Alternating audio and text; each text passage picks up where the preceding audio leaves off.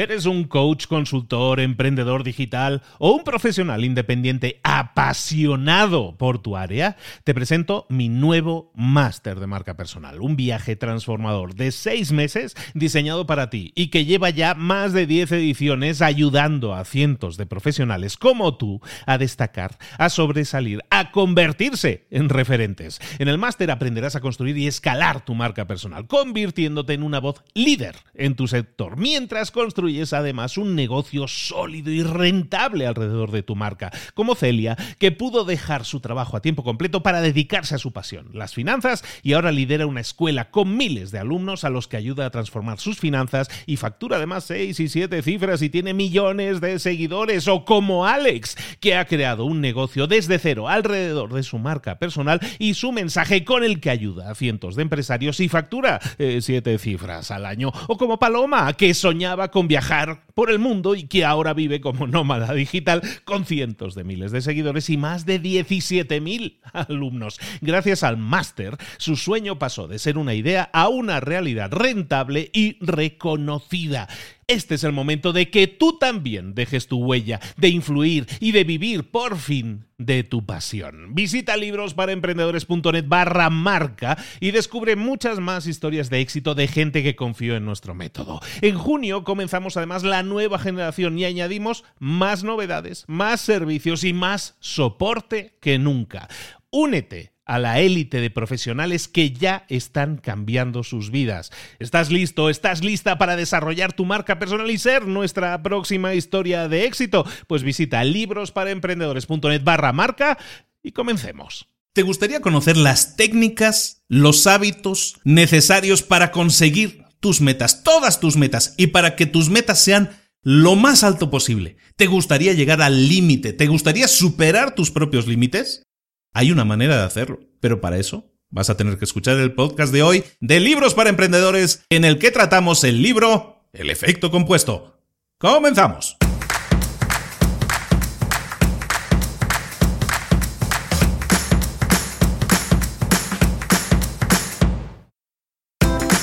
Bienvenidos al podcast Libros para Emprendedores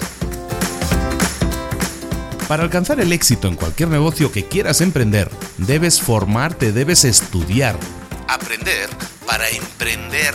Y para ello, no hay nada mejor que un libro. En el podcast Libros para Emprendedores te ayudamos de tres maneras. Primero, seleccionando los mejores libros del mercado para ayudarte a emprender, a mejorar en tu emprendimiento. Segundo, te ofrecemos gratis un resumen de los puntos más valiosos explicados en cada libro. Y tercero, te damos finalmente pasos a seguir para poner en práctica todas esas lecciones aprendidas y así poder acortar tu camino hacia el éxito ya sea marketing, ventas, liderazgo, emprendimientos, mentalización, eh, vamos a analizar lo mejor de lo mejor, de los mejores libros del mercado y te lo vamos a dar todo bien masticadito y listo para ser aplicado. Soy Luis Ramos, empresario y emprendedor, y voy a acompañarte, si me lo permites, en este camino. Sin más, comenzamos.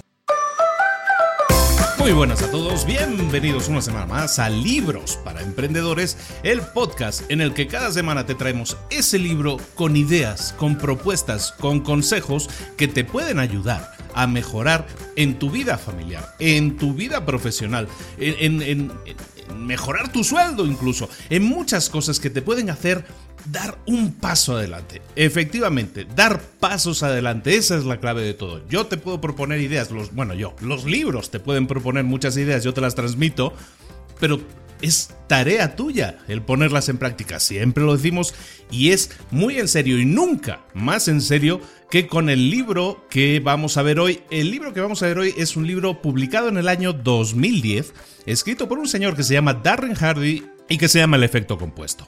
Este libro, eh, bueno, vamos a hablar un poco del autor. El autor es un señor que ha ganado mucho dinero, tiene dos cadenas de televisión, es el director de una revista que se llama Success, éxito, en Estados Unidos, y es un tipo que conoce a todos los millonarios, los entrevista a todos y todos pasan por su revista. Pues este señor publica en el año 2010 una síntesis, llamémoslo así, de toda una serie de cosas que él ve en los millonarios o en la gente exitosa, en la gente de éxito, que es como se llama su revista, y también en sus propias experiencias.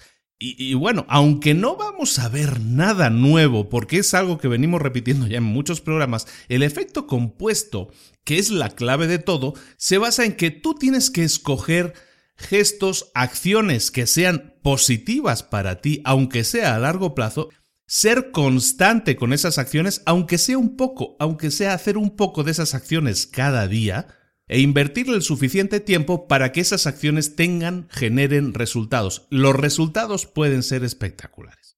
Lo curioso del proceso, lo curioso de este proceso en, en concreto que vamos a estar viendo, el efecto compuesto, es que aunque los resultados son espectaculares, los resultados son masivos, los pasos que tienes que dar en el momento en que los das pueden parecer incluso insignificantes. Y estamos hablando de pasos que pueden mejorar masivamente tu salud, tus relaciones, tus finanzas. Todo aquello que a ti te importe y en lo que quieras mejorar, lo puedes hacer lo puedes conseguir y de una forma espectacular, pero tomando, haciendo, dando pequeños pasos diarios. Y ya está. Este es el resumen completo del libro, así de fácil. Es, tan solo eso realmente, ¿eh? pero vamos a ver que hay muchos más detalles en los que vamos a profundizar, hay mucho más de lo que hablar, pero ese es básicamente el resumen del libro. O sea, ya con esto, con este medio minuto de resumen ya lo tienes todo. Pero fíjate en lo siguiente, eso que parece tan fácil de decir, luego no es tan fácil de hacer. Ahí es donde vamos a entrar, vamos a ver un poco cómo, cómo engañarnos a nosotros mismos para seguir haciendo eso. Pero ten en cuenta lo siguiente, hay mucha gente, somos muchos, los que, los que utilizamos el efecto compuesto pero lo utilizamos mal. Imagínate que quieres eh, perder peso y dices, no, pues eh, tengo que correr todos los días o tengo que hacer deporte todos los días. ¿Qué hacemos normalmente? Todos pues eh, nos animamos, nos ponemos a, nos ponemos a exagerar, básicamente. Y esa primera semana, o a lo mejor ese primer y segundo día nada más, nos ponemos mm, como locos. Parecemos en Rocky entrenando para la gran pelea, ¿no? O sea, empezamos a correr como locos. Si teníamos que correr medio kilómetro, corremos 8. Si teníamos que levantar 20 kilos, levantamos 200. y si teníamos que eh, hacer bicicleta durante media hora, hacemos 3 horas. Al día siguiente estamos muertos, no nos podemos levantar, nos duele hasta las cejas y decimos, sabes que ya, no, esto no es para mí, no veo resultados. Y mucha gente le pasa eso precisamente. Se pone con un propósito, el típico propósito de año nuevo, y se pone a hacer ejercicio, y empieza a hacer ejercicio. Y ah, cuando pasan ocho días, ve, eh, se vuelve a pesar y ve que no hay resultados. Y se exaspera, se desespera y dice, esto no es para mí, no, sigo estando gordo, sigo estando en baja forma, sigo teniendo tal o cual problema, y lo dejan habían empezado correctamente con el efecto compuesto, es decir, poco a poco, cada día, aplicar cada día algo positivo, una acción positiva, hacerlo todos los días, hacerlo seguido, pero no habían aplicado el tiempo. No le habían dedicado tiempo. Si en una semana esperas ver resultados, este libro no es para ti, estos consejos no van a ser para ti. Aquí se va a hablar de una cosa muy importante, muy real. Si quieres resultados, tienes que trabajártelo. Tienes que dedicarle tiempo, tienes que dedicarle ganas y tienes que ser constante. Esa es la clave del efecto compuesto. Es, de esto es de lo que vamos a hablar. Si esto no es para ti, bueno, pasamos al siguiente capítulo, ¿de acuerdo? Nos vemos en otro podcast. Para los que sí quieren seguir escuchando, vamos a comenzar con el primer capítulo. Es un libro corto, en realidad, se lee muy rápido, son seis capítulos nada más. Vamos a ver el primero, que es el efecto compuesto en acción. En el primer capítulo hay cuatro puntos a destacar, cuatro eh, ideas a, destacar, sobre todo que tú puedes eh, mejorar en muchas áreas de tu vida si dedicas el tiempo suficiente, pero pueden ser áreas en las que no seas brillante. En el libro comentan que puedes dedicarte a seleccionar las áreas en las que no eres, eh, no tienes suficiente experiencia, no eres lo suficientemente educado, te faltan herramientas, digamos. Puedes seleccionar esas áreas y dedicarle el tiempo suficiente, el trabajo suficiente en tu desarrollo personal y entonces puedes incluso superar a cualquiera, aunque tú no seas brillante en un área, dedicándole el tiempo suficiente puedes mejorar muchísimo en esa área. Ese es el primer eh, paso y la primera acción que también tú puedes realizar, identificar las áreas en las que puedes mejorar. El segundo punto de este capítulo es el es la clave. Para mí es la clave de todo el libro. Y hay dos ejemplos muy buenos, y, te los voy a contar los dos en, este capítulo. Y, me detengo más en estos porque creo que son los más importantes y los que te pueden abrir más los ojos. Básicamente, la idea que te dicen en el libro, eh, de, lo que vamos a hablar ahora, es que, que tú eh, identifiques cambios minúsculos que tú puedas realizar pero muy pequeños y que aunque parezcan una tontería, aunque parezca nada, aunque parece que no van a aportar nada, que aunque sean inconsecuentes, que tú los puedas aplicar, que los que sobre todo basándote en eso, que tú los puedas aplicar cada día, que sea algo que no le vayas a fallar. Si tú puedes aplicar esos mínimos cambios todos los días, esos cambios van a suponer un cambio, pero brutal en los resultados de tu vida a un, digamos, medio plazo. Vamos a ver un poco esto a detalle. Hay dos ejemplos en el libro muy interesantes. Uno es el de el del centavo o céntimo, según donde me estén escuchando. Uno es el del centavo y el otro es el de Scott, que es el, el que ponen el nombre del ejemplo. Vamos a ver el del centavo. Se me hace muy descriptivo. Este ejercicio se basa en lo siguiente. Si a ti te dan a escoger entre 3 millones de dólares que te dan hoy, en el día 1, digamos, de esta prueba, hoy te dan 3 millones de dólares. Esa es la opción 1 o te dan a escoger entre darte un centavo, pero un centavo que dobla su valor cada día que pasa, y este ejercicio acaba en el día 31, es decir, durante un mes. A ti te dan a escoger, ¿sabes qué? ¿Quieres 3 millones de dólares ahora o quieres un centavo que va, a que va a doblar su valor hasta el día 31? Intuitivamente decimos, no, pues sabes qué, yo me voy por lo seguro, me voy por 3 millones de dólares ahora. Bueno, el ejercicio se basa en lo siguiente. El primer centavo, el día 1, es un centavo, el día 2 son 2 centavos, el día 3 son 4 centavos. ¿Qué pasa? Que el día 5 apenas tenemos 16 centavos. En el día 10 apenas tenemos 5 dólares, 5 dólares 12 centavos. En el día 20 la cosa no pinta tan bien. Han pasado 20 días de los 31 y mientras que uno tiene 3 millones de dólares, el otro, el del centavo, tiene solo 5 mil dólares. Mm, la cosa no pinta tan bien. Pero si seguimos, esto es efecto compuesto en acción, si seguimos dobleteando, doblando el valor de esos 5.000, resulta que cuando llegamos al día 29, ya eh, uno tenía 3 millones, pero el día 29 el del centavo ya tiene 2.7 millones de dólares. Pero la cosa mejora todavía. El día 30, al día siguiente, el día 30 el del centavo ya tiene 5.3 millones de dólares. Y el otro sigue teniendo 3. Y el día 31, el último día, el que tenía originalmente 3 sigue teniendo 3. Y el del centavo tiene casi 11 millones de dólares. Más del triple de lo que tiene el otro. Esa imagen que en el libro también te ponen con una gráfica. Voy a ver si la puedo conseguir así que no sea de copyright, que no sea romper nada.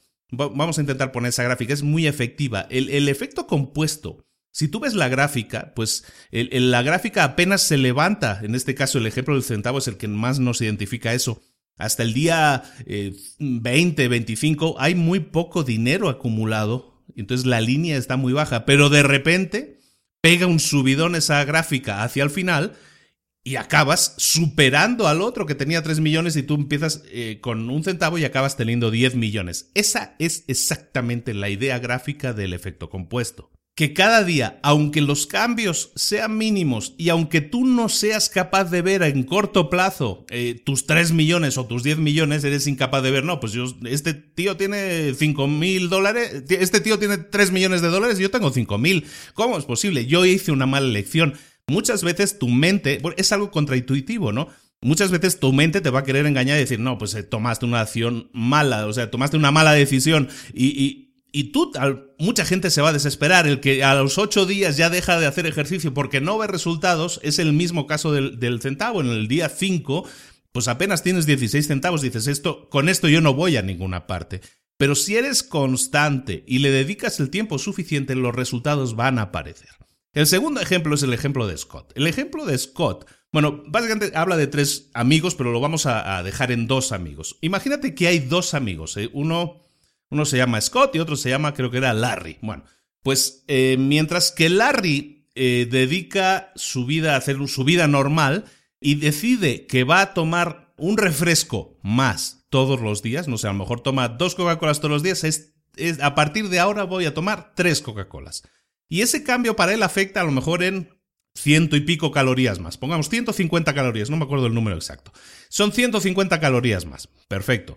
Scott, en cambio, lo que hace es precisamente lo contrario. Dice, ¿sabes qué? Yo tomaba tres refrescos, voy a tomar dos, es decir, reduzco mi ingesta de calorías 150 calorías. Vamos a ver qué pasa con el tiempo, vamos a ver cómo el efecto compuesto afecta a Larry y a Scott. Mientras Larry eh, a los cinco meses aumentó su ingesta con un refresco más y Scott lo redujo, a los cinco meses no, no vemos cambios perceptibles, cambios significativos. Y mucha gente ya se podría rendir en ese punto, pero vamos a seguir con el experimento y a ver qué pasa. De hecho, lo que pasa es que a los cinco meses los pesos de todos son de las dos personas son similares, no hay ningún cambio visible, nada notificable. Al final de diez meses empezamos a ver mínimos cambios en las tallas. Pero cuando llegamos al mes 25, cuando han pasado dos años, con ese cambio de tomar un refresco menos, empezamos a ver muchos cambios muy visibles. Lo mismo cuando el, mes 27, es decir, cuando llegamos a un punto de quiebre en que la línea empieza a desplazarse muy rápido, en el mes 25 vemos cambios muy notables, en el mes 27 más todavía, en el mes 31 el cambio es ya espectacular. ¿Por qué? Porque Scott, que solo redujo un refresco al día, resulta que ha perdido 15 kilos. Y en cambio, Larry, que era el otro, no solo no ha perdido 15 kilos, no solo no se ha quedado en el peso en el que tenía, sino que ha ganado sus 15 kilos porque aumentó la ingesta de calorías. Esos señores que en 5 meses o en 10 meses prácticamente no veíamos la diferencia, han pasado 30 meses o 31 meses y la diferencia que les separa son 30 kilos. Uno perdió 15, el otro ganó 15. Entre ellos hay ahora una diferencia de 30 kilos. Aunque los cambios eran insignificantes, diarios, si los mantenemos en el tiempo, las cosas cambian, los resultados difieren mucho, son muy diferentes. Esa es la gran idea, que aunque tú pienses que el cambio que haces no es significativo, tienes que ser constante y mantenerlo en el tiempo y los resultados son espectaculares y comprobables. Por lo tanto, eh, y otro punto a tener en cuenta es ese, no te dejes llevar porque los resultados no son los que tú puedes esperar, los que tú desearías, mejor dicho. Es decir, si tú quieres perder 15 kilos, no los has perdido en dos semanas, no te desesperes.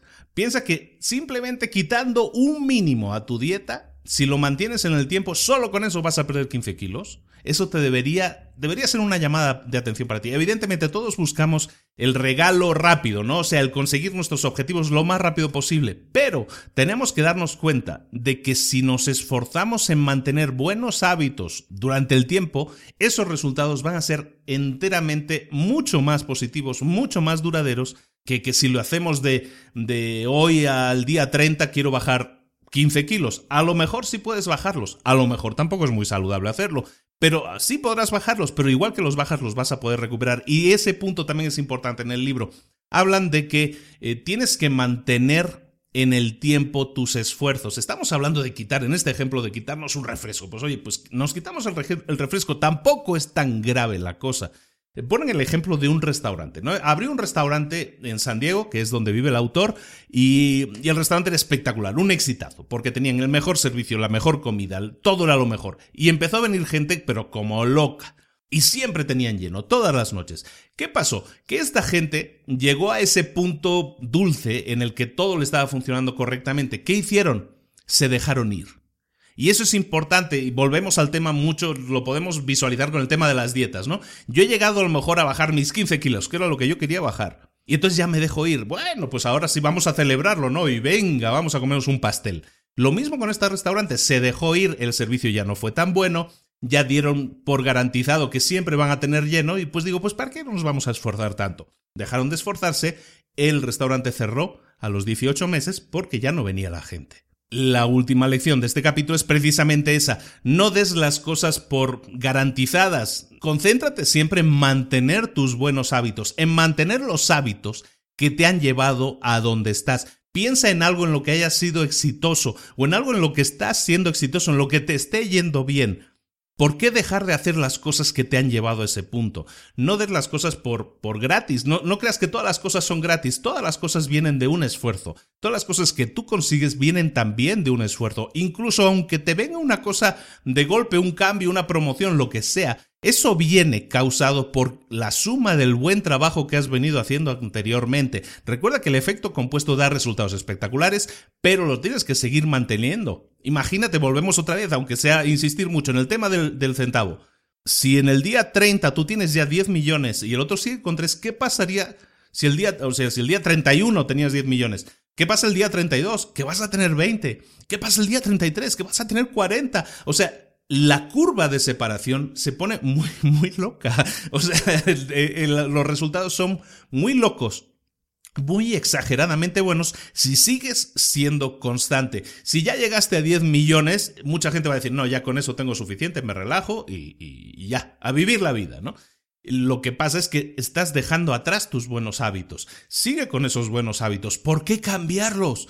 Tu éxito puede ser tan exageradamente espectacular que sería una tontería el, el hacerlo, el no seguir adelante con esos buenos hábitos. El segundo capítulo del libro se llama Elecciones. Eh, eh, no elecciones eh, al gobierno ni nada de eso, sino elecciones que tú haces, las cosas que tú escoges hacer. Todo lo que pasa en tu vida, todo, absolutamente todo, es el resultado de una elección que tú has hecho. Tú escogiste hacer esto o lo otro y eso ha generado consecuencias. Y seguramente si te pones a pensar en cosas malas que te están pasando la vida, dirías, ah, es que hice mal, escogí mal, me, me fue mal en la vida porque escogí hacer tal o cual cosa. Y es que el efecto compuesto funciona en los dos sentidos. Lo que estamos hablando en el ejemplo anterior de Scott, que decía eh, que voy a bajarle al consumo de calorías, eso es una buena elección y que tiene resultados positivos, pero el efecto compuesto también funciona al revés para su amigo Larry. En la elección de tomar más calorías, de comer más calorías, también va a ser eh, negativo para él a largo plazo. El efecto compuesto está trabajando en su contra y en ese sentido no solo no se va a quedar donde estaba, sino que le va a ir peor, va a aumentar de peso. En este capítulo vamos a ver tres puntos muy importantes, esenciales en algún caso diría yo, en los que aplicando el efecto compuesto de una determinada forma podemos conseguir resultados también muy positivos. El primero es el tema de llevar un diario.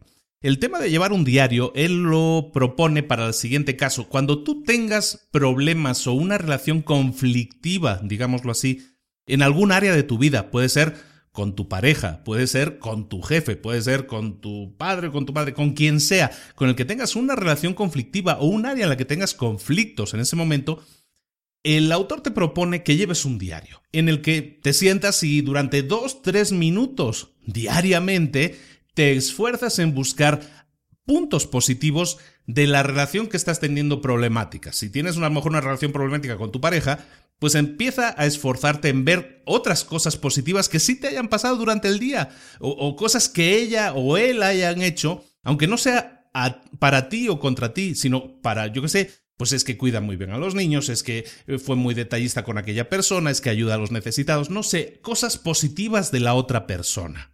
La magia de esto es que hace que te esfuerces, evidentemente, en buscar lo positivo de la otra persona, de la otra contraparte con la que estás teniendo problemas. Y eso automáticamente hace que con el tiempo empieces a ver cosas que no querías ver porque estabas cegado o cegada por las cosas negativas que te nublaban la cabeza. En cambio, empiezas a centrarte en lo positivo y automáticamente tu relación con esa persona va a mejorar.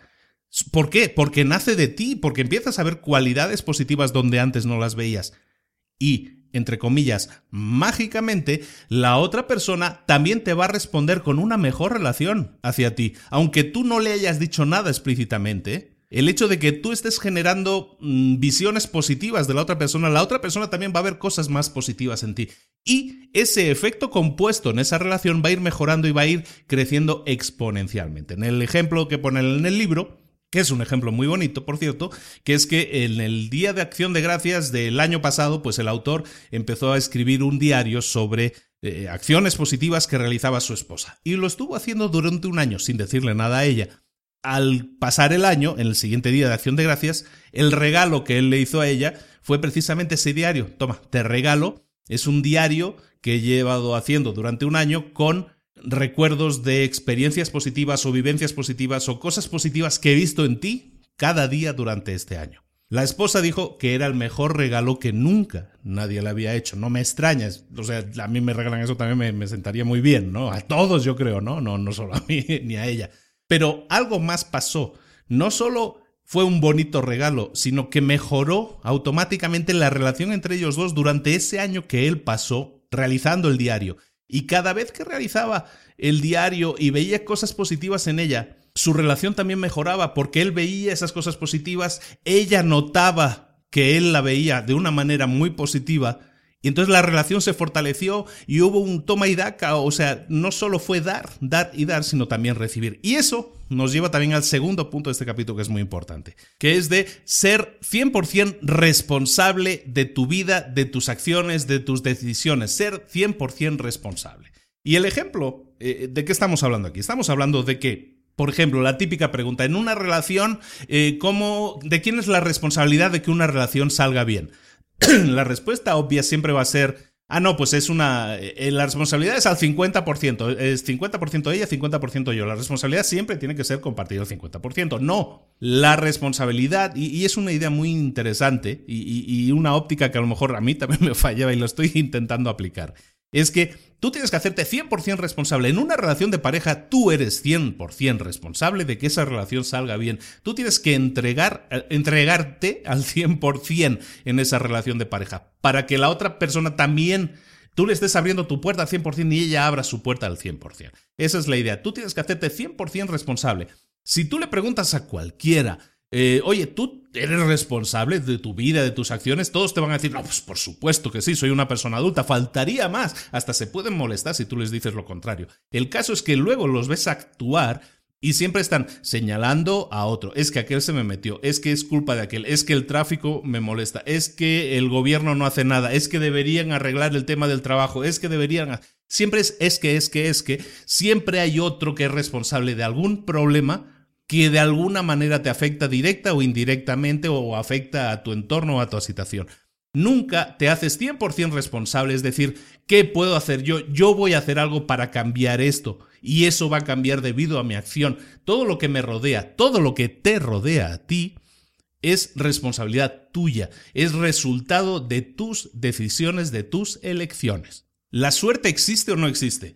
Porque podemos decir es que hay gente que nace con suerte y, gente que nace sin suerte. Según en el libro, y es interesante también este mini capitulito, la suerte sí existe y existe en la misma cantidad para todos. El problema es que no todos nos subimos a ese tren cuando el tren pasa. El tren de la suerte pasa para todos. Hay gente que se sube, que lo aprovecha, que está pendiente y hay gente que no. Decía Arnold Palmer, es una referencia que sale en el libro, Arnold Palmer era un jugador de, golf, es, es, un jugador de golf, ese lo es toda la vida, aunque se retire. Eh, y, y, decía una frase muy curiosa y me gustó, la tengo, la tengo subrayada aquí en el libro. Dice: Es muy gracioso. Cuanto más practico, más suerte tengo. Y también hay otra referencia, en este caso a um, Richard Branson, y es, eh, es, una persona que ya hemos tratado, ya ha salido precisamente en algún mini capítulo de este podcast. Richard Branson dice que la suerte nos rodea, eh, precisamente todos tenemos la suerte en nuestro alrededor, pero yo no he sido ni más afortunado ni más desafortunado que otras personas. La diferencia es que cuando la suerte pasó por delante de mí, yo eh, la aproveché. Por lo tanto, y en el libro aparece la fórmula completa para tener suerte, que es bastante simpático, son la fórmula completa para tener suerte son cuatro cosas que sumadas generan suerte. La primera es la preparación. Es decir, tú tienes que estar preparado, tú tienes que tener un crecimiento personal, lo hablamos en el primer capítulo, tú tienes que estar constantemente creciendo interiormente, mejorando tus, tus skills, tus, tus habilidades y seguir estando preparado, aunque todavía no ha llegado el momento, preparándote en tu conocimiento, en tu experiencia, en tus relaciones, en los recursos de los que, que tienes a mano. Preparación es la primera parte de esta fórmula. La segunda es la actitud. Tienes que estar siempre abierto, como dice Richard Branson. Estoy pendiente de cuando aparece una oportunidad y tomarla. La actitud de estar despierto, de estar pendiente. Esa mentalidad de decir, va a pasar algo y yo lo voy a aprovechar. El siguiente es la oportunidad. La oportunidad va a suceder, ese tren va a pasar, una cosa buena va a pasar por tu camino. ¿Qué vas a hacer? La cuarta cosa sería pasar a la acción. ¿Te suena? El pasar a la acción es hacer algo con eso que está sucediendo en ese momento. ¿Qué vas a hacer? ¿Me voy a quedar viendo el tren como pasa? A ver si otro se sube porque a mí me da miedo saber a no saber a dónde voy a llegar. Es algo que hemos hablado muchas veces, ¿no? El miedo al dar el paso por, por miedo a fallar, por miedo a que se rían de ti. No tienes que tener miedo. El, el, no hacer nada, ese es el error. Entonces, si aparece la oportunidad, te subes a ese tren y a por ella. Eso, sumado, es, entre comillas, la suerte. Y en este capítulo de las elecciones hay otro, otro punto muy interesante. Este para mí es muy, muy básico. Es algo que yo llevo haciendo durante años y me alegró mucho leerlo en su momento porque dije, bueno, pues no voy yo tan mal.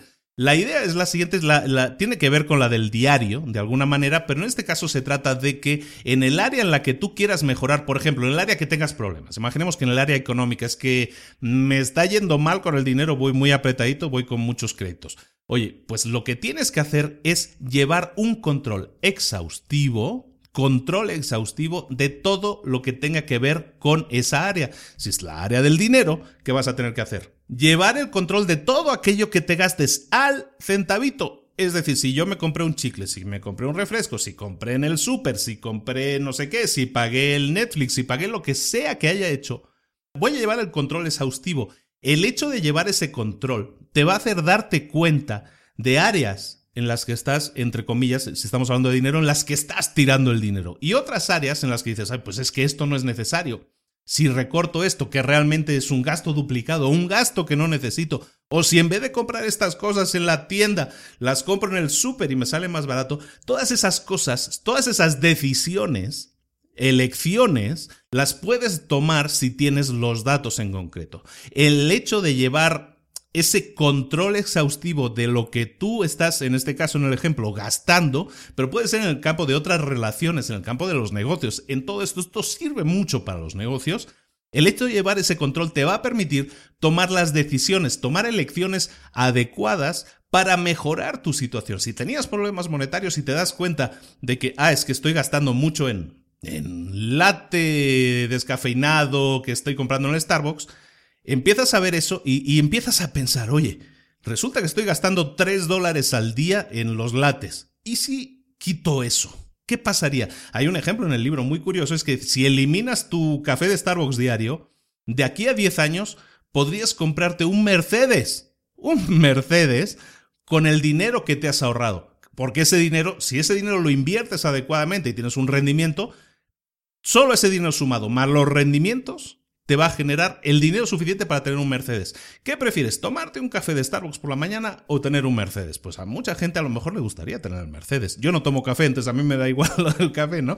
Pero, em, pero es un buen ejemplo. Y el tema también es el siguiente. Si esa decisión que tomes, esa elección que tomes de eh, quitar ese café de tu vida y lo pones a lo mejor en algún tipo de inversión, cuanto más tiempo lo hagas, y es el final de este capítulo, cuanto más tiempo apliques esa elección, más resultados vas a tener. Si eres una persona que tiene hijos, es importante que les enseñes, por ejemplo, a ahorrar. Es lo que poníamos el ejemplo, ¿no? Del, del centavito. Eh, si tú empiezas a ahorrar desde joven, vas a tener unos resultados espectaculares. Te voy a explicar una historia. Por cierto, me vino ahora a la cabeza es una gran historia y, me ha pasado muy recientemente. Mira, un amigo de mi mujer, un amigo de mi esposa, eh, me ha contactado recientemente por una posibilidad de temas de negocio, de inversión. Mira, te, voy a explicar la historia de este, de este, de este joven. Tiene 35 años, es una persona muy joven, pero fíjate las elecciones que tomó en su vida. A los 17 años, él y tres amigos suyos que estaban lo que aquí en México llaman la prepa, lo que es los cursos previos a la universidad, en cada país se llama diferente. Ellos estaban en la prepa, en este caso aquí en México, y decidieron poner una, una cantidad de dinero mensualmente, cada uno ponía una cantidad, la misma, y esa cantidad la iban a poner cada mes y la iban a, juntar, la iban a intentar invertir con el tiempo.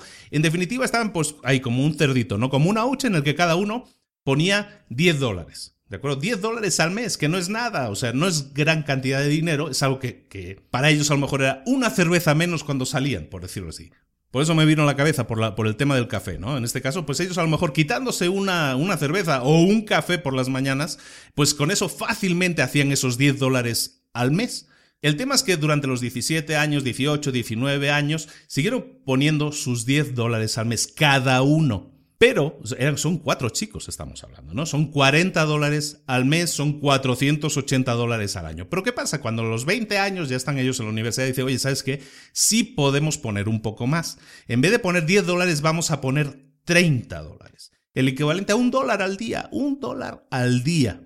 Pero lo ponen religiosamente y cada mes. Y desde los 20 años hasta los 24, 25, que es lo que básicamente tardaron en tener un trabajo estable, fueron poniendo esos 30 dólares al mes. Resulta que cuando tenían 24 años ya tenían 9 mil dólares. ahorrados. 9 mil dólares. Los estaban poniendo a una, una inversión que ni siquiera aquí en México las tasas de interés no están mal en ese sentido.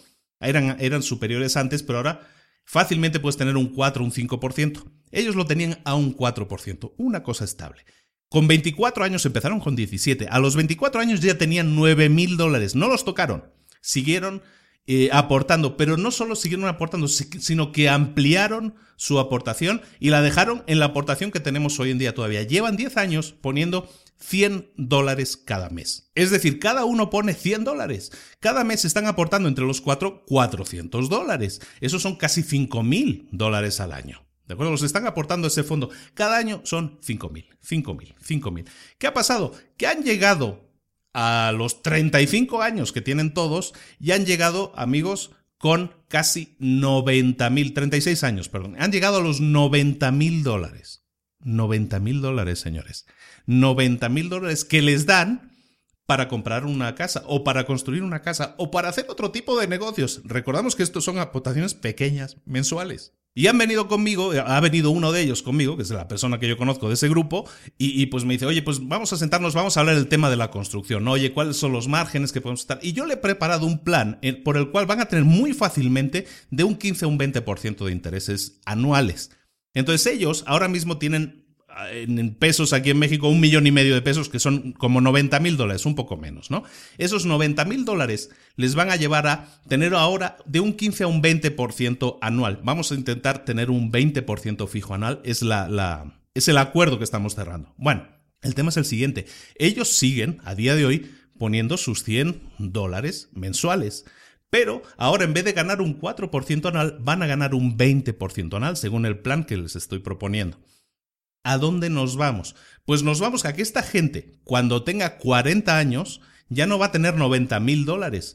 Va a tener 40 eh, años desde aquí a 4 años. ¿eh? Ya no van a tener 90 mil, van a tener dos, más de 200 mil dólares. Pero cuando tengan 45 años, van a tener unos 550 mil dólares. Y las, cosas, y las cosas ya se ponen muy locas, pues si a los 45 años tienen 550, a los 47 años, dos años después, ya tienen 800 mil dólares. Es decir, el efecto compuesto aquí aplica muchísimo. Una buena decisión, y volvemos a rebobinar, tomada muy pronto, suma muchísimo. Ellos la tomaron con 17 años. Un aplauso para ellos muy grande porque es una excelente decisión. Pero es un excelente ejemplo, yo creo que espero para todos. Y sea motivante para todos pensar, oye, ¿y si lo hago yo? ¿Y si me pongo de acuerdo con este, con este con este? O lo hago yo solo y pongo mis 10 dólares o 20 o 50 dólares al mes en ese cerdito. Que ese cerdito puede ser una cuenta de banco que me dé un interés decente. Bueno, pues vamos a hacerlo y a ver qué pasa. Eso, con el tiempo, estamos hablando de estos chicos, lo llevan haciendo, no llega a 20 años, 19 años. En 19 años, esa acción les lleva a poder ahora construir una casa y tener unos beneficios mucho más grandes. Pero eso, esa misma decisión les lleva a que de aquí a 10 años, a partir de hoy, de lo que estemos hablando es que esa gente tenga 800 mil dólares. Que si en ese momento, de aquí a 10 años, dicen, sabes que ya no quiero poner nada, ni un peso más, esa gente tiene, básicamente, si se lo reparte, tiene muchísimo dinero para cada uno. Y si no se lo reparte, si lo siguen invirtiendo, aunque ya no pongan dinero, si lo siguen invirtiendo y generan un 20% anual y se reparten los intereses, Solo con eso ya tienen un sueldo muy, muy bueno cada uno anualmente sin hacer nada. Todo eso gracias a buenas decisiones y mantenidas durante el tiempo.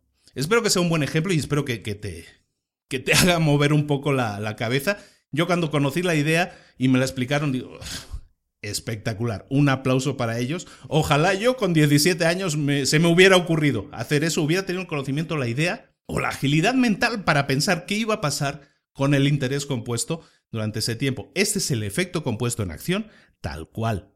El siguiente capítulo del libro, el tercer capítulo, es el capítulo de los hábitos, así se llama. Y vamos a redundar un poco en lo mismo al principio. Eh, los hábitos son las cosas que tú estás engranando en tu sistema, las cosas que tú haces automáticamente sin pensarlo. Hemos visto en otros libros, hablamos de, de si para englanar un hábito necesitas 21 días o necesitas 66 según el otro libro, el de una sola cosa. En definitiva, el capítulo de los hábitos se refiere a eso, sean buenos o sean malos. sean conscientes o sean inconscientes, son parte de ti. Se trata de que tú identifiques qué hábitos son buenos para ti y los potencies y qué hábitos son malos para ti y los elimines. Hay mucha gente que a lo mejor no está especialmente dotada. Es un buen ejemplo el de Larry Bird que ponen en el libro. Larry Bird, para aquellos que sean un poco jóvenes ya no se acordarán, yo sí me acuerdo, o sea, lo cual ya identifico un poco mi edad.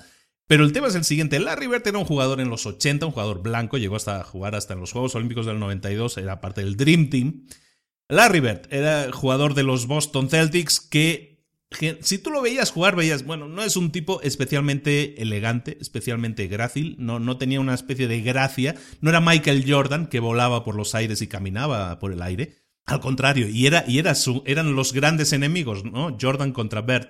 Larry Bird lo que tenía es que tenía muy buenos hábitos. Era un chico que desde niño, cuando, cada día se iba a la pista de básquet y empezaba a tirar tiros, empezaba a tirar tiros libres. Fue famoso por sus altos porcentajes de acierto. ¿De dónde vienen esos porcentajes? ¿De dónde vienen esos grandes resultados que él tenía luego cuando fue mayor?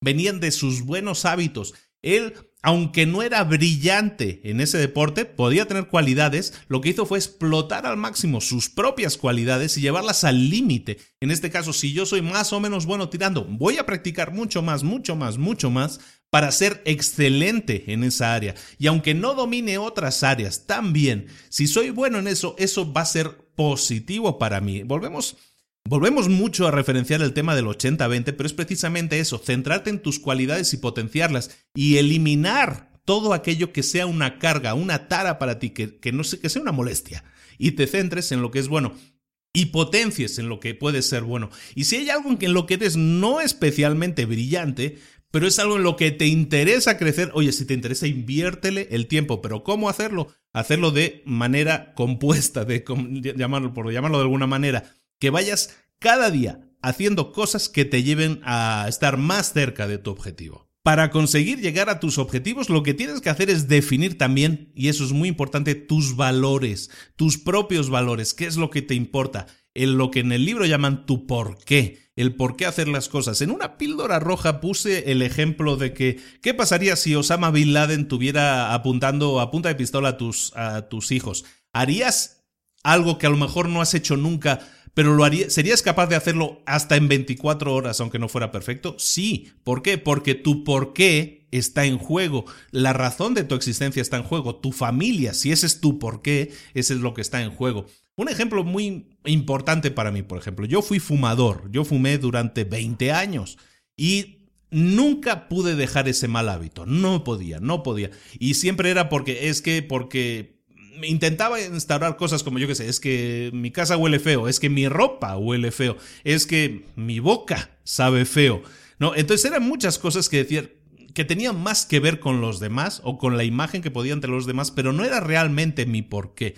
Al final dejé de fumar y, lo, dejé de fumar así, sin parches, sin nada, porque probé parches, probé los cigarritos falsos, probé de todo y no me funcionaba. Al final lo que me funcionó, hay un libro, y, ahí lo recomiendo para el que lo, lo, lea, que es un libro que se llama Es fácil dejar de fumar. Yo lo leí ese libro y ese libro lo que hace es centrarse en ti mismo, en que veas los resultados negativos que está generando en ti mismo. Cuando dejé de centrarme en los demás, y me centré en mí mismo fue cuando pude dejar de fumar. Por cierto, no fue nada fácil. Dejé de fumar de golpe, es decir, ahora fumo al minuto, ya no fumo y lo pasé muy mal durante uno o dos meses. Durante el primer año lo pasé más o menos eh, mal porque pues íbamos a muchas bodas y todo eso y, la verdad como que se apetecía. Pero ya pasado ese año ya no lo he vuelto a necesitar ni como algo así de, de cariño, ¿no? O sea, como, ay, pues es, lo echo de menos. No, entonces el tema es el siguiente, a donde apunto con este ejemplo, es que tú tienes que tener un porqué muy poderoso. Si, si tus porqués, tus razonamientos no son poderosos, tienes que estudiar, llegar al fondo de tus valores reales y encontrar ahí tu porqué. Cuando tú tienes un porqué, lo suficientemente arraigado, lo suficientemente fuerte, esa es tu razón para seguir adelante. Y cuando un, un objetivo que te propongas sea difícil, si tu porqué es tan claro, es lo suficientemente fuerte, tiene que ser capaz de tirar de ti y llevarte a tu objetivo, llegar, permitirte, animarte a seguir adelante. Por cierto, no lo he dicho, el libro, el efecto compuesto, tiene una, una página web en la que gratuitamente te ofrecen varios, eh, varios contenidos gratis que tú puedes descargar aunque no hayas comprado el libro. Ese, ese enlace lo voy a poner en las notas del programa, está en la página web y te lleva directamente a la página original del autor en la que tú te puedes descargar varias hojas muy interesantes en las que puedes ver, en las que son trabajos para que tú rellenes, son hojas en las que puedes eh, definir por ejemplo, y lo digo porque en este capítulo en concreto, que se trata de los hábitos, estamos hablando de eso, de, eliminar hábitos malos e instaurar o potenciar hábitos buenos. En la, página web del libro vas a encontrar varias hojas que están relacionadas con eso. Cómo identificar tres buenos hábitos, cómo identificar tres malos hábitos, elimina, eh, potencia los tres y quita los tres malos. esa hoja que tienes que rellenar, pues que te va a ayudar de alguna manera a ponerlo por escrito, está en esta página web. Eh, cómo identificar tu por qué. Eh, hay un ejercicio también que está en la página web que te lo puedes descargar gratis.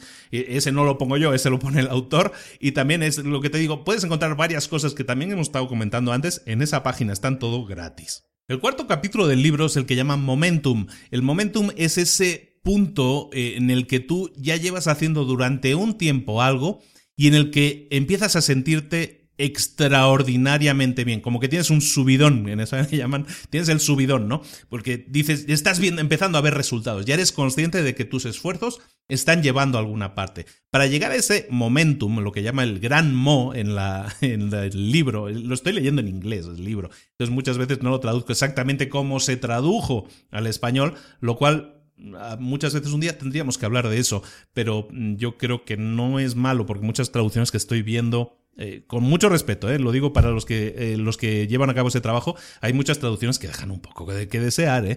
Entonces, siempre que se pueda acudir a la fuente original, yo siempre lo intento y siempre intento leerme los libros que fueron originalmente escritos en inglés, leerlos en inglés, porque sí siento que muchas veces, a pesar, digámoslo así, de la buena voluntad de los traductores, no em, los resultados no son exactamente espectaculares. Bueno, hablábamos del momento. Aquí me, detengo muy poco. Esta, esta idea básicamente es esa que te decía, ¿no? De llegar a ese nivel en el que ya tienes el automatismo creado y te sientes bien haciéndolo y sientes, sientes energía positiva. Ese punto que seguramente sabes a lo que me refiero, se puede llegar con los hábitos. Estamos repitiendo constantemente, tenemos que instalar buenos hábitos, buenos hábitos. Lo que tienes también que definir son rutinas, que es algo que se comenta en este capítulo. ¿Qué son las rutinas? Pues ya rutinas preestablecidas que son como grupos de hábitos, sobre todo las rutinas de la mañana y de la noche, que son las rutinas en las que tú eres propietario, en teoría, al 100% de tu tiempo. Si tienes que levantarte un poco antes, si tienes que despertarte un poco antes, hazlo para ganar ese tiempo necesario para establecer esa serie de rutinas que pueden ser desde hacer ejercicio por la mañana, desde meditar, desde hacer eh, ese diario, desde escoger qué tareas vas a hacer durante el día, que eso eh, lo hemos visto en algún otro libro también, Básicamente definir toda esa rutina para que todos los días sea la misma, también la misma todas las noches. Si vas a llevar un diario con las cosas positivas de tu esposa, hazlo por la noche. Si vas a llevar un diario de cómo te fue tu día y si llegaste a conseguir las metas que te habías propuesto por la mañana, también lo tienes que hacer por la noche y lo tienes que establecer como una rutina que haces sí o sí siempre. El hecho de ser constante es el hecho que te va a dar resultados y es el hecho que te va a llevar a ese momentum, a ese momento de, de, de, éxtasis en el que te das cuenta de que las cosas, las piezas empiezan a buscar su lugar y el rompecabezas se está montando solo y es realmente porque tus hábitos, tus rutinas te están llevando eh, automáticamente y en volandas a esos resultados. En el capítulo también se menciona que para llegar a eso hay que ser constante. Es algo que es parte de todo el libro, la constancia, la constancia y en el tiempo te va a llevar a resultados. En el libro también te proponen que lleves un registro de los ritmos, que llama en este capítulo, que es precisamente para que tú eh, seas constante, que te ocupes también de anotarlo, y es otra hoja que te puedes descargar de la página del libro, que lleves el registro de los ritmos. Y yo qué sé, si tienes que hacer ¿Qué sería? Tomar seis vasos de agua al día, porque ese es el hábito que te has propuesto. Oye, pues efectivamente, marcarlo en esa hoja como es algo que estás haciendo. El hecho de que, lo, hemos visto, la imagen típica, ¿no? De que, yo qué sé, los boxeadores, ¿no? Que van marcando con una X en el calendario todos los días que faltan para llegar a, la gran lucha, ¿no? siempre me viene a la mente Rocky, pero pues es eso, ¿no? Que tenemos en el, en el calendario ahí vamos marcando las, con X los días que faltan, ¿no? Ese hecho es precisamente eso. Vamos generando un ritmo en el que cada día por la mañana ponemos nuestra X, ponemos nuestra X. ¿Por qué? Porque estamos cumpliendo nuestros objetivos, estamos cumpliendo nuestros objetivos diarios y eso es un paso más, un paso más, un paso más que nos acerca a, nuestro objetivo, ese es el momento que se va creando, el momentum que se llama, ¿no? Ese punto en el que dices, ah, ya tengo ganas de que pase otro día para poner otra X más, ya no quiero saltarme mis hábitos porque ya son parte de mí y sé que están siendo positivos y sé que me están llevando a mis resultados. Eso es algo que también tienes que llevar y, ser constante en eso también, también darle seguimiento por escrito visualmente que lo puedas hacer, eso te va a animar mucho a seguir adelante. El quinto capítulo es el capítulo de las influencias. Y aquí en el tema de las influencias es importante y a lo mejor un poco complejo, un poco puede llegar a ser doloroso en, el, en cada uno. cada uno personalmente lo puede tomar como quiera, ¿no? Pero las influencias que tienes a muchos niveles, que son los a dos niveles principalmente, que son los que vamos a ver ahora, que son a nivel de la información que recibes y a nivel de las personas de las que te rodeas, básicamente, pueden ser totalmente nocivos o positivos para que tú llegues a lograr tus objetivos. Las dos influencias que vamos a tratar, y es muy rápido porque es muy fácil de entender, tampoco hay que extenderse y dar explicaciones de más, las dos influencias importantes que tú tienes que medir son, primero, la información que estás recibiendo. En el mundo en el que vivimos ahora mismo, con Internet en nuestro teléfono, con eh, mensajitos automáticamente que aparecen pop-ups en nuestra pantalla del teléfono diciendo, ha eh, tal persona ha escrito, la otra persona ha escrito, ha recibido un mensaje, en Twitter te están poniendo tal, en, es, es tendencia, es trending topic, no sé qué, no sé cuánto. Tienes una sobredosis de información brutal.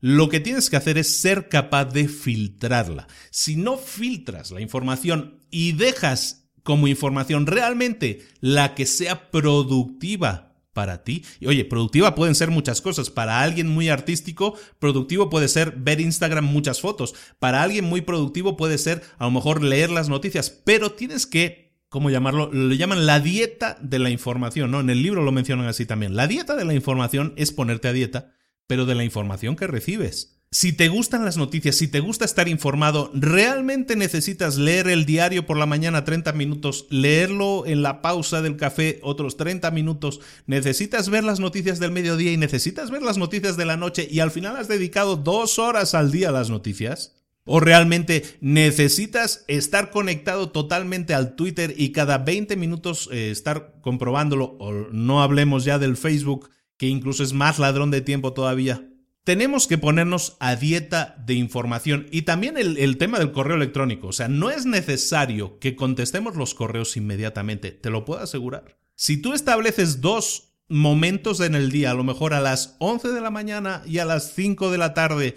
como momentos en los que abres el correo para contestar, te aseguro que no va a pasar nada grave y no se va a hundir el mundo. La gente te puede conectar si es algo muy urgente, se puede conectar contigo por teléfono, todavía existen, todavía funcionan.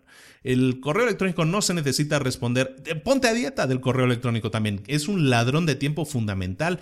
Esas influencias pueden ser negativas. Entonces ponemos a dieta la información que recibimos para que sea solo información que sea, como llaman en el libro, agua limpia. Es decir, vamos a quitar impurezas al agua que consumimos. En este caso el agua es la información. Hay mucha información innecesaria, mucha no, muchísima. Probablemente el 99% de la información que recibimos no es necesaria. Es agua, llamémosle turbia o incluso sucia. Vamos a eliminarla, vamos a tomar agua limpia, vamos a ponernos a dieta de la información. Lo mismo para el tema de las relaciones con las personas que nos rodean. Em, decía aquel que somos el resultado de las cinco personas con las que pasamos más tiempo. Somos el resultado de las cinco personas con las que pasamos más tiempo.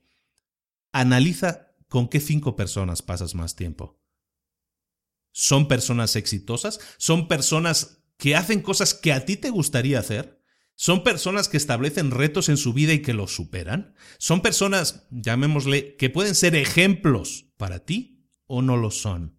Si no lo son, y esta es la parte que probablemente pueda ser más duro, pero es importante que lo escuches y que lo valores. Otra cosa es que lo hagas, pero yo sí te aconsejaría que lo hicieras. Analiza las cinco personas que pasan más tiempo contigo. ¿Quiénes están aportando a tu vida y quiénes no?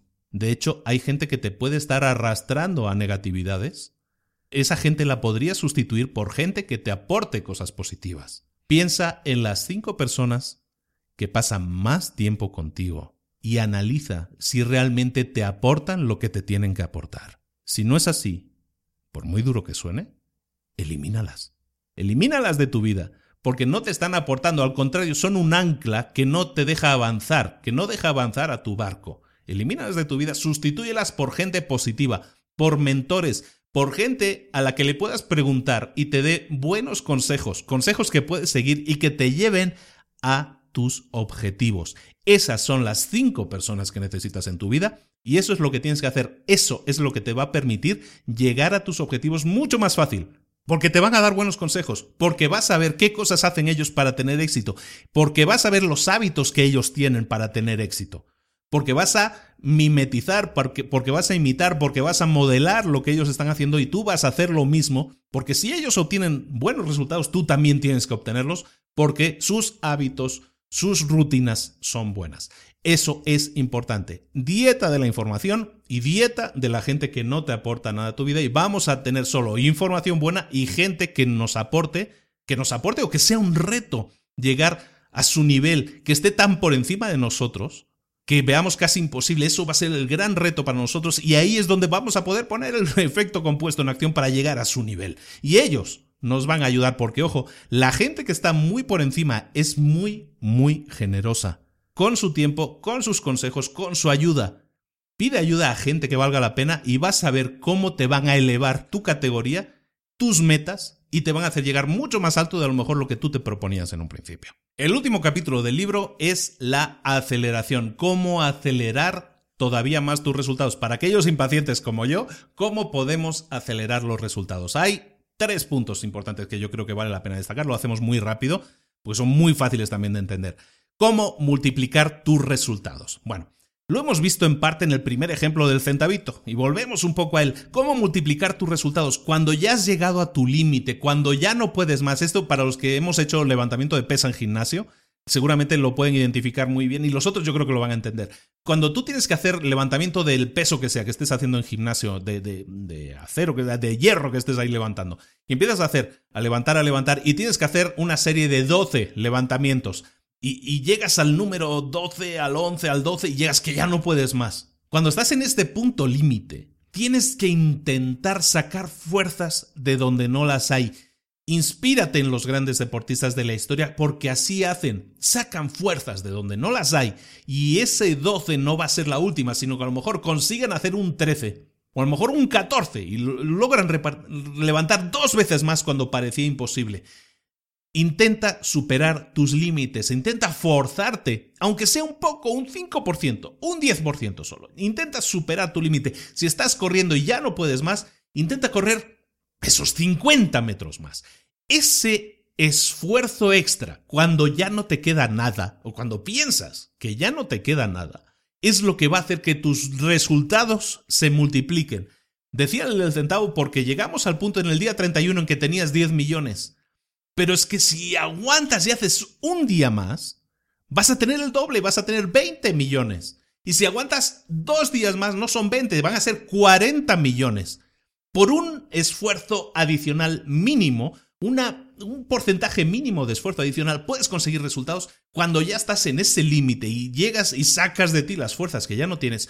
Puedes llegar a conseguir multiplicar tus resultados tal cual. Funciona a todos los efectos. Todos los. Pregúntaselo a Schwarzenegger. Schwarzenegger es su ley de vida, era su ley de vida cuando era eh, Mr. Olympia, cuando era la persona más, más musculada del mundo, ¿no? Y que ganaba todos los premios en los años 70. Esa era su filosofía de vida, ¿no? De buscar esa, esa, esa repetición adicional, forzarla siempre, siempre, siempre para llegar a ese punto adicional que no es que sumaba un punto más, sino que multiplicaba los resultados de todo lo hecho anteriormente. Es muy importante este consejo. Los otros dos puntos para acelerar tus resultados es, primero, que superes las expectativas que alguien puede tener sobre tus acciones. Eso, el hecho de que siempre estés buscando dar ese punto más está relacionado con lo que te estaba diciendo de, la repetición adicional, ¿no? El que superes tus expectativas. Si tú estás, si tu cliente está esperando que tú le des X cosa, un resultado, un producto, lo que sea, si tú le das ese producto, pero supera sus expectativas porque el producto que le das a lo mejor tiene más características de lo que él pensaba, porque es superior a lo que él te había dado, si yo contrato, a mí me pasa mucho con. Tengo una, una persona que siempre supera mis expectativas. Una persona que trabaja eh, con nosotros en la, en la empresa de construcción. Nosotros, cuando vendemos casas, eh, las prevendemos, hacemos esas imágenes que se llaman renders, ¿no? Que son imágenes en 3D de las casas y que hay gente que son verdaderos artistas y parecen de verdad, ¿no? Eh, esta persona con la que trabajo es una persona, es una de ellas. Pues yo con esta persona le digo, ¿sabes qué? Voy a necesitar para esta casa que estamos construyendo ahora voy a necesitar siete renders, ¿no? Estos de cortes, estos de la fachada, esto de la sala, lo que sea. Bueno, esta persona supera siempre mis expectativas. Primero, porque ya conoce cómo son las cosas que yo quiero, cómo lo quiero, cómo los acabados, las luces, todo eso. Me da siempre más de lo que espero y supera mis expectativas, porque si yo le pedí siete, normalmente me entrega diez.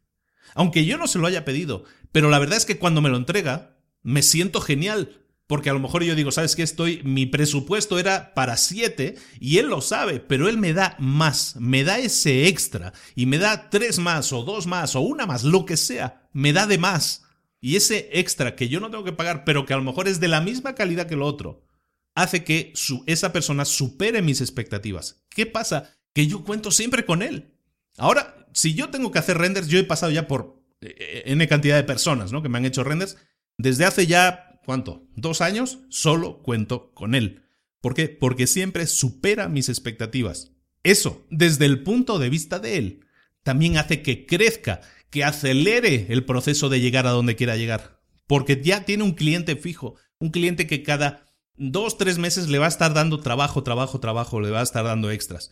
Si eso lo hace, y lo hace con todos sus clientes, ¿A dónde crees que está llegando? ¿Crees que está acelerando su proceso? ¿Crees que está ganando más confianza, más credibilidad, más clientes al final, más dinero, cualquiera que sea su meta? Puedes estar seguro de que sí. Y el último consejo que yo tomaría de este capítulo sería el que hagas cosas inesperadas, algo que nadie espera de ti. Si vas a un restaurante y pides lo mismo que piden todos, estás haciendo lo normal, lo que se espera de ti. Si vas a... Mm, si vas a una entrevista de trabajo y vas exactamente igual que todos y, ofreces exactamente igual que lo mismo que todos, nunca te vas a destacar sobre los demás, precisamente porque estás ofreciendo lo mismo que todos. Intenta ser diferente, haz lo inesperado. A lo mejor hay alguien, bueno, a ver, hacer lo inesperado y hacer locuras a lo mejor no sería lo mismo, ¿eh? porque a lo mejor alguno dice, pues voy a ir a una entrevista de trabajo desnudo. Bueno, pues a lo mejor eso tampoco no es lo que están buscando. Pero haz cosas inesperadas. Haz cosas que no se esperan, que no están en la media. Haz cosas que te separen de los demás, cosas diferentes. Sé diferente, sé único. Eso es lo que te va a llevar también a acelerar el llegar a tus resultados. A lo mejor no por el camino que tú estás pensando ahora, sino por un camino nuevo, inesperado que tú ni siquiera habías visualizado. Haz lo inesperado, sé tú mismo. Comentar que para este último capítulo también hay varias, hay dos hojas en concreto, una por el tema de los medios de información y otro por las personas con las que estás asociadas ahora. Eh, hay dos hojas también gratuitas que te puedes descargar desde la página del efecto compuesto. Es la página es en inglés, eh, pero las hojas te las puedes descargar en varios idiomas, entre ellos en español. Yo creo que se entiende bastante fácil ahora cuando veas la hoja. Te dejo el link en las notas del programa. Y señoras y señores, Llegamos de nuevo a la hora de programa y... Pero es que la verdad, sí, te aseguro una cosa, te voy a decir una cosa. Ahora ya los que ya no quieren escuchar nada de mí y todo eso ya han cortado el podcast, ahora te lo puedo decir, entre tú y yo. Estaba convencido de que este capítulo iba a ser el más corto, por mucho, del programa. Creo que el más corto es como de media hora. Yo creía que este capítulo iba a ser el más corto y mira, va a ser al final uno de los largos. Pero intento, he estado pensando mucho en cómo se están generando nuestros nuevos capítulos. Creo, tú me corregirás, pero creo que es bastante interesante que yo vaya aportando. No porque sea yo, sino por el hecho de que voy aportando ejemplos reales. A lo mejor eso hace que se alargue un poco más el podcast, pero yo creo que consigo con eso, o esa es mi intención por lo menos, consigo relacionarte más con la realidad. Para mí, las píldoras rojas que pongo los jueves, o esos comentarios en los que te explico, oye, pues mi amigo hizo esto desde los 17 años, al final esos son ejemplos de la vida real que pueden hacer que Primero, yo me, yo me implique mucho más en las explicaciones. Yo no soy un robot que lee libros y hace resúmenes. Yo soy una persona que intenta aplicar esos conocimientos, esas, eso a mi vida, a mi realidad. Y por eso te explico desde mi experiencia lo que me ha ido bien, lo que no me ha ido bien, o mi experiencia con determinadas cosas, o cosas que no tenía planeadas explicar, y por ejemplo en este capítulo no tenía planeado explicar cosas de, este, este grupo de gente que ahorra desde los 17 años, pero creo que enriquecen, o por lo menos de nuevo, esa es mi intención. Quiero, que enriquece, quiero enriquecer los contenidos del programa y que esto no sea simplemente un resumen del libro. Si tú buscas resumen del efecto compuesto en Internet, vas a encontrar, no me tienes que escuchar a mí una hora. Lo vas a encontrar y te lo puedes leer y en cinco minutos te lo habrás leído.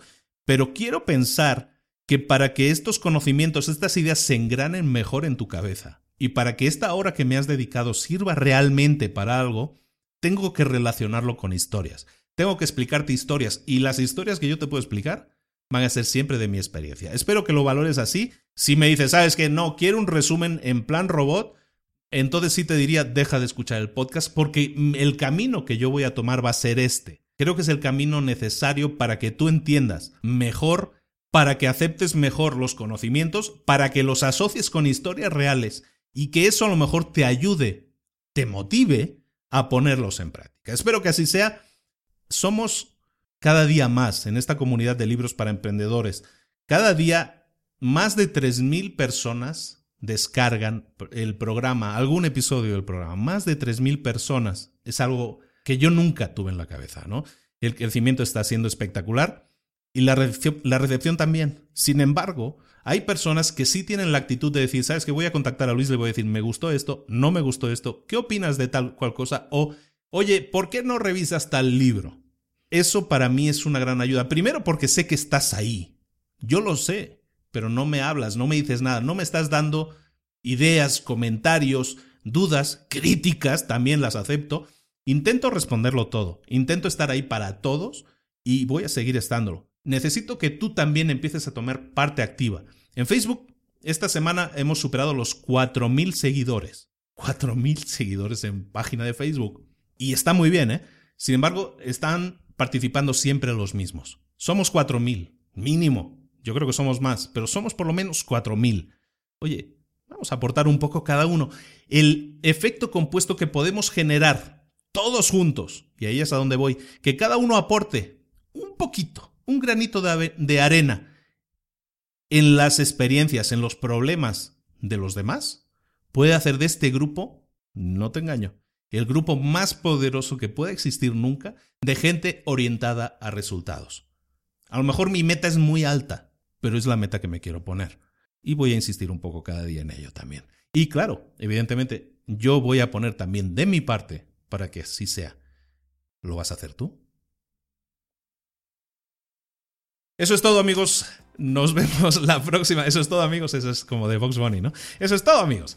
Bueno, la próxima semana nos vemos con otro capítulo más de libros para emprendedores. Ahora sí, los próximos libros que vienen han sido escogidos, de alguna manera votados por varios de vosotros, no por todos, pero por varios de vosotros han votado. Ya tengo claro mis 3, 4 libros próximos. El próximo mes ya lo tengo decidido. Yo no lo he decidido, lo habéis decidido vosotros. Y la próxima semana, entonces, el próximo lunes viene otro libro para emprendedores. El próximo jueves, píldora roja, como siempre, y así todos los jueves. Y esa es nuestra rutina, es nuestro hábito, es nuestra meta de momento. Creo que vamos a ir a más. Vienen sorpresas, vienen más cosas. Espero que, espero no sobrecargar, espero al contrario dar mucho valor y dar muchos contenidos que puedan ser de interés. Viene más, ¿eh? La ola se va a hacer más grande, eso espero. A todos, muchas gracias por las reseñas en iTunes, cada vez son más. Muchas gracias a todos, porque ahora sí son todas positivas y eso me da mucha alegría. Y a mi madre también, espero que sí. No las lee, la verdad, pero bueno, algún día se lo diré. Mira qué cosas bonitas dicen de tu hijo. Entonces seguramente le va a dar mucho gusto. Entonces, gracias por las reseñas en, iTunes, gracias por las aportaciones, por estar ahí en Facebook, por seguir escuchando, por seguir siendo fieles por hacer que el podcast esté creciendo en varios otros países. Seguimos en el top de lo más alto en tres países y ya estamos subiendo en algunos que a mí me gustaba y me hacía mucha ilusión. Gracias España. Y seguimos ahí, seguimos ahí la próxima semana más en Libros para Emprendedores. Soy Luis Ramos, te mando un saludo. Hasta luego.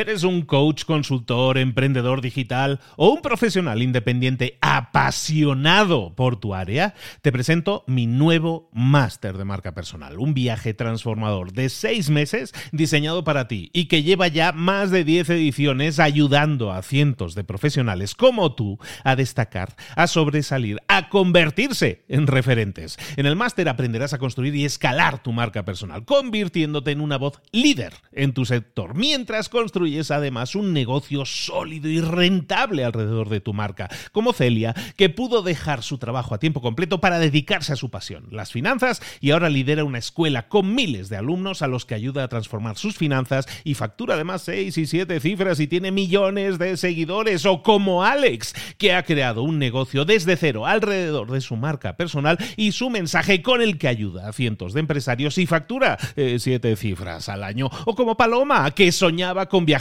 por el mundo y que ahora vive como nómada digital con cientos de miles de seguidores y más de 17.000 alumnos. Gracias al máster, su sueño pasó de ser una idea a una realidad rentable y reconocida. Este es el momento de que tú también dejes tu huella, de influir y de vivir por fin de tu pasión. Visita librosparaemprendedores.net barra marca y descubre muchas más historias de éxito de gente que confió en nuestro método. En junio comenzamos además la nueva generación y añadimos más novedades, más servicios y más soporte que nunca. Únete a la élite de profesionales que ya están cambiando sus vidas. ¿Estás listo? ¿Estás lista para desarrollar tu marca personal y ser nuestra próxima historia de éxito? Pues visita librosparaemprendedores.net barra marca y comencemos.